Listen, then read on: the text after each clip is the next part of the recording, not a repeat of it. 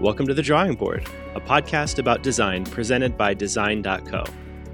On each episode, we bring you inspiring conversations about the future of design with the people who are leading us there. Join us as we broaden our perspective on the ways design can impact our business and the world around us.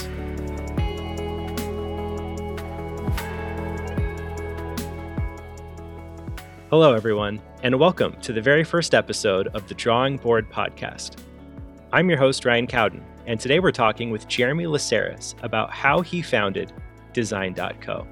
In this episode, we go back to Jeremy's days working in marketing, where he saw firsthand how much money was lost due to waste and inefficiency, even as large companies outsourced much of the actual design work to freelancers. Jeremy goes on to discuss how he arrived at the idea of offering high-quality design from full-time employees at prices small businesses could afford, and the lessons he learned along the way. It's a conversation about learning lessons, taking chances, and clarifying core values. Now, here's my conversation with Jeremy Lessaris. Jeremy, welcome to the podcast. It's great to see you. Great to see you too, man. Great. Well, this is our first episode. We're going back to the drawing board and uh, kind of talking about the roots of this company. So kind of thought an, an interesting place to start would be to just talk about, you know, what was the earliest idea of of Design dot co? My history, my professional career, I was a global V P of marketing and communications for a, a fairly large clean tech manufacturing firm. They did about thirty billion dollars a year. And, um, you know, we had a huge spend in marketing and communications. And so I, I ran their global marketing group. A lot of fun for me. I got to ring the opening bell at NASDAQ. But oh, I, wow. I think the, That's yeah. Awesome. So I think part of the challenge that I saw in this industry as a whole was, with all of the spend I had across multiple countries, working with all these different design agencies, we had an in-house team, we had freelancers that we would use for different design disciplines. It was just a real challenge to organize, to be efficient, and not waste, you know, millions of dollars a year. And even the largest agencies that I worked with had huge hurdles, communication challenges, feedback loop issues. And even hiring those agencies, what I found later on, they're still using freelancers, right? Hmm. And there's no nothing against it. You know, I, I think there's a lot of homegrown talent that has done a really good job of learning the skill set, but there's a lack of solid design principles. There's a lack of education, and then that hurts the brand long term, right? So my small spend with freelancers would have to go back and fix and edit and change and modify in-house. And so I, I just saw this really bad throughput process. Reliability was all over the place, even the big companies. And the cost structure between a freelancer, an agency, even in-house, the fully burdened in-house employee, it just didn't lend itself to a small business. So I saw a huge gap in the market. I saw a lot of service providers attempt to really build a service around giving cost-effective design to small business. But then, you know, it goes back to, well, they hire these freelancers that are not necessarily, they don't have the degrees or design principles behind it. They don't have the cost structure that makes sense. And when they were affordable, you you sacrifice quality. And then I saw, you know, some companies enter the market that I thought were really unique, offering unlimited graphic design, which was a fixed cost model, which a lot of a lot of companies need. So I think that was a huge turning point for me to say, can this be done at a price point that's cost effective without sacrificing quality? Because I I think the model of unlimited graphic design would break down the barrier of, I'm only going to be as creative as I'm willing to spend money. Right. And so, you know, often companies would hire an agency and they're like, it's not perfect, but I know that the, the rounds of revisions are going to cost me so much that it's not worth it. So at that point, it's like, does it really make sense? Because you really didn't get what you wanted, but you paid this unmetered agency bill where even phone calls were costing you one hundred dollars an hour. Did you get what you wanted? So when I saw that gap, I said, I, I can do it better. And because of my background in SaaS, I thought, is there a way to use tech to bridge the gap between the design community and the, the end customer? And so tightening up communication, you know, time and date stamping things, having a way to get structured design feedback from a customer in a fashion that turned it into actionable tasks. These are things that I wanted running a, a fairly large marketing group. And I thought, okay, if I could deliver that, what would the value be? And so we built it. Um, and, and I really believed that there could be a better way to do it. But that was the business side of the gap. Okay. Where I, where I saw the biggest challenge is, can you build a business in a way where happiness is, is paramount? Because what I often find is the biggest challenge in, in some of these scale up businesses is sacrificing human capital for profit, yeah. right? Yeah. You can only take someone so far. Could you make that a lifestyle culture that happy designers make better product, and better product keeps clients happy longer? So it's like no attrition on either side, right?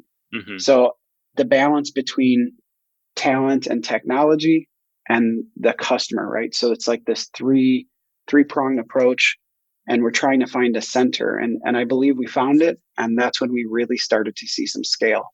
Okay. So this is really interesting because it's like you have a, a design philosophy, but also a business philosophy. Like you were looking at both and kind of bringing them together. Is that right? Yeah. I mean, I think they're symbiotic, really. Uh-huh. Our design philosophy is what I said. Happy designers produce really quality, amazing work, right? From their heart, because they, they enjoy what they're doing. They're not stressed or pressured. They work harder. They go above and beyond to maintain that lifestyle that we provide. And we're doing that as a team, right? So they're setting out to change the way that that business environment is for themselves. But our business philosophy is, is very different. And I think, you know, they, they do go hand in hand, but we said, can you grow the bottom line at the expense of top line, right? Mm-hmm. So not like your typical company or SaaS startup. I've, I've been fortunate to have some successes over the years. So I've been able to bootstrap this company and finance it myself. So I don't have investors breathing down my neck mm-hmm. for top line revenue numbers. Mm-hmm. And so our K P Is are not revenue or number of customers. We're really focused on, from a business philosophy perspective, sustainable, profitable growth and serviceability of clients. So it, it's a very unique way to look at things, right? Often, oftentimes yeah. you hear like, how do we grow super fast? And, you know, we need to get to market fast and let's get our top line up. And you think, wow, that company's doing really great. You know, they're doing ten yeah. million, then forty million, then one hundred million, right? Mm-hmm. But often you, that's at the sacrifice of the customer, right? So, mm-hmm. yeah, we won the business, but can you maintain it? And are your cust- not are your customers happy? Are your employees happy? You know, you always hear this growing pains, right? They stretch yeah. and sacrifice employees to hit their bottom line target, and their customers are not serviceable. So, you know, and then, so th- that's one of the challenges. They lose out on loyalty and longevity. The stability of the business is volatile because, yeah, I have this really big top line number, but now I can't service it. And that can create a really uninviting environment for hiring, keeping, maintaining really good talent. Right. They cycle through people and their clients suffer. So I think our philosophy was, can we make happy designers and happy customers at the sacrifice of top line revenue, which isn't, you know, look, I, I, I understand small business, and often founders in my position are trying to get to their first paycheck. So they're just hungry yeah. to get more business. Yeah. And I'm looking more, how do we make this a sustainable business model for the future? And sometimes at a profit if we can, at a loss if we must, right? Okay. But, but always yeah. sustainable for both sides of the equation. And culture is the key to that. So we've, we've had some turnover, really talented people, but at the sake of maintaining that culture. Okay. And so we, we continue to maintain that. And that kind of balances our design ph- philosophy, you know, happy designers make great products, with our, our overreaching business philosophy. Yeah. How big of a gamble did like aiming at happiness as opposed to really chasing that that high profit number? Did that feel like a gamble? Like, were you kind of going on your gut that it would work, or did you did you have a good feeling that it would work? I have a great feeling that it yeah. works. I mean, I, I've not seen it done, except okay. there is a there is a C R M okay. company, and I I believe it's Basecamp. I read something from the C E O years and years ago about profitable growth over revenue targets, and it really stuck out to me that okay. you know, that if you look at their growth story, it's it's amazing what they've done. And Basecamp has become one of the, you know, fastest growing now C R M platforms. And I said, could we do the same thing with design? Because, you know, designers typically working for agencies have a hard life of really long days and really, really tough bosses, and they're stretched thin.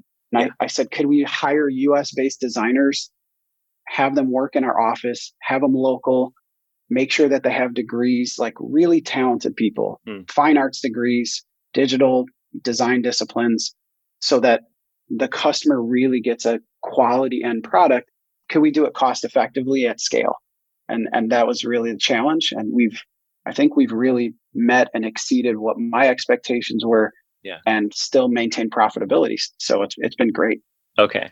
So you've mentioned you've mentioned employees. You've mentioned that a lot of other companies use freelancers. Um, are you kind of all full-time employees, or do you have freelancers who work with you? Yeah. So no freelancers, Zero. no offshoring, no okay. outsourcing. Okay.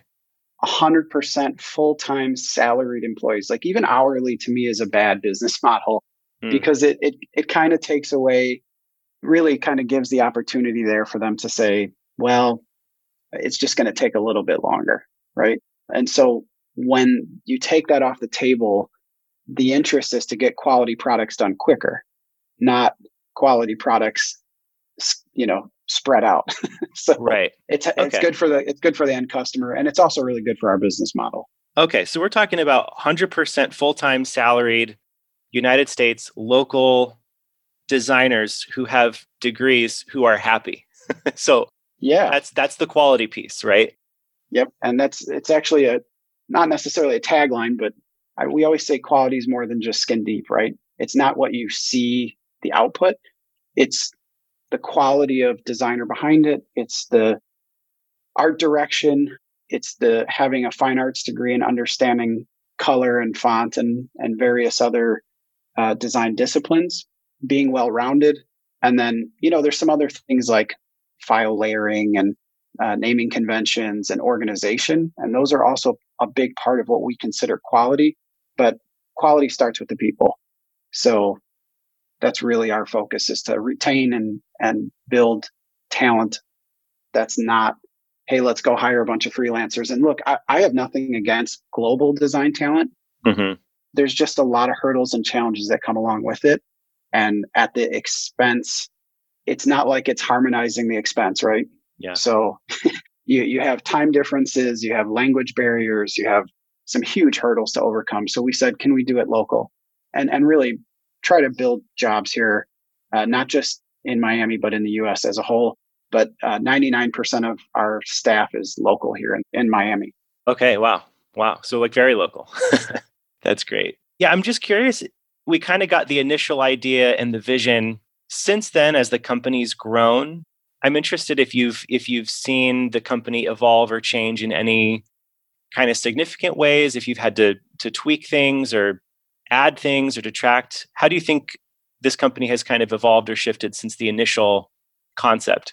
So we're always evolving, and mm-hmm. it's a part of our culture to continuously measure, adjust, rebuild. Um, I came from the manufacturing world. So okay. I was a Six Sigma, Six Sigma guy, not a black belt, but um, very big into process improvement. So okay. using tech, we've been able to measure what they call tack time, but just basic throughput of of quality design. And we've been able to adjust our process. We have a really solid design process, and we've built all our tools internally. So we're able to mm-hmm. continuously improve on the tech. to get better throughput, to get quicker communication.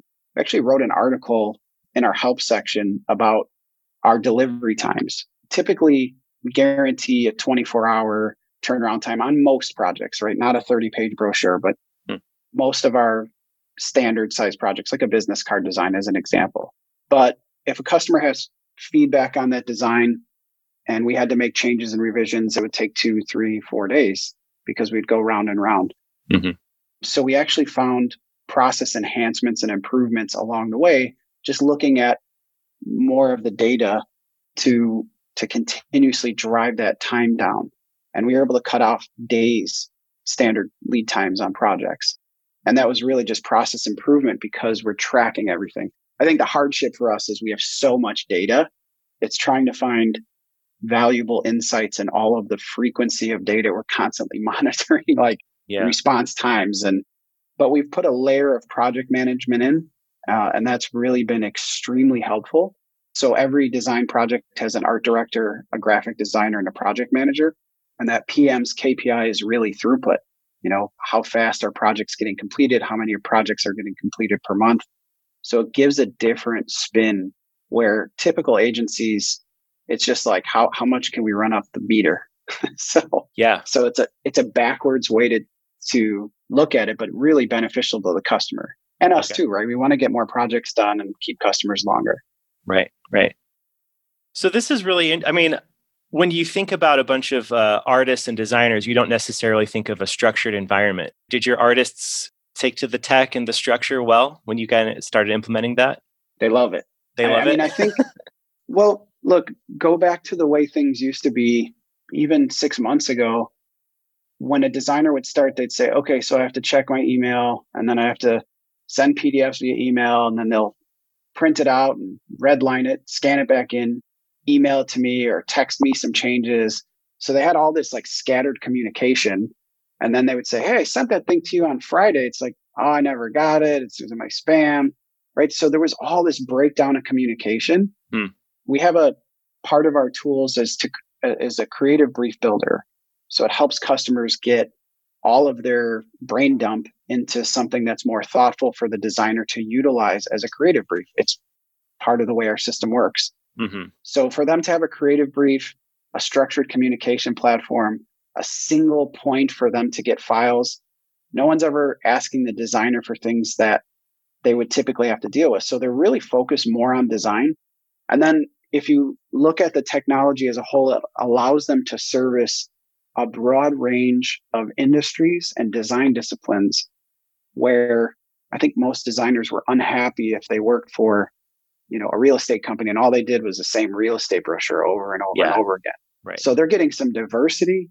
They're getting to work for multiple companies, different design disciplines. They're getting challenged. Hey, I need you to do digital, print, branding. So it's, it's a unique platform. And I think it's tough because they have to learn it. So there's a little bit of learning curve, but we've, from our experience and other SaaS platforms, spent a lot of time in user experience, making sure that it was a beautiful experience to work in and also thoughtful in the way that they interact with it. Mm-hmm. So being able to move design through the process takes them about a week to learn. Once they learn it, they're wow. like, I wish I had this when I was a freelancer, or I wish I had this at this other agency. It would have like saved me all the headache and of the breakdown of communication. The thing that's unique is that we basically put the onus back on the customer because everything is tracked. So there's no more like, oh, I thought we talked about that. That doesn't exist anymore. Or, yeah, no, I asked you to make that change on revision four. Like we track every change and every revision. So it's it's really kind of a unique thing where mm-hmm. there's responsibility on both sides. It's tough on them too, right? So we know how fast they respond. So they're definitely tracked at a level that they're not accustomed to. Sure. But it's also good for them because it's a learning experience. So it's been positive on both sides. That's great. Jeremy, I think an interesting place to kind of wrap this up would be to just kind of look back over this journey. It sounds like you were putting a lot of ideas into practice that you had, uh, some of them for the first time, hoping that they would work. And it sounds like they have. What's been the biggest lesson or just kind of takeaway from, from this, the experience of starting this company? Oh, this isn't my first time scaling a company. Mm-hmm. But this is such a different experience for me because it's a balance of talent and technology. I think a lot of my companies historically have been product focused. So it was make the product better. Gotcha. So this is a game of human capital for me, finding and retaining talent. And, and I've really become a student of the game of talent scouting and long-term retention. So it, it's a huge lesson for me to learn. And I've, I've really become a student of that part. So I've, I've really started to dive into a lot of books there. I have tons of recommendations around hiring, talent scouting, and what, what I what they call top grading. I actually have a book list I'd probably post somewhere for, for people to look at, but I know there's one called Who, don't remember the author, but Scaling Up, Vern Harnish, pretty pretty well-known author, uh, and Top Grading, which is um, Bradford Smart. And then The Culture Code, which is a really well-known book. Don't remember the author there as well, but it's really been a life lesson for me, human capital. Yeah. And, and really the balance between that and the company's profit. So that's the, the biggest lesson. Yeah. The other is, like I said, slowing down. How do you slow down to maintain profitability? And I think, you know, everybody wants a rush to the to the revenue. So uh, big challenge, big lesson learned along the way. Right. Awesome. Well, Jeremy, this was great. This was a really fun first podcast. I look forward to doing many more with you. Yeah, absolutely, man. Super fun for me too. I'm super excited about the future of uh, continuing to have podcasts like this. So. All right. Well, thanks, man. I'll see you later. Thanks. Take care.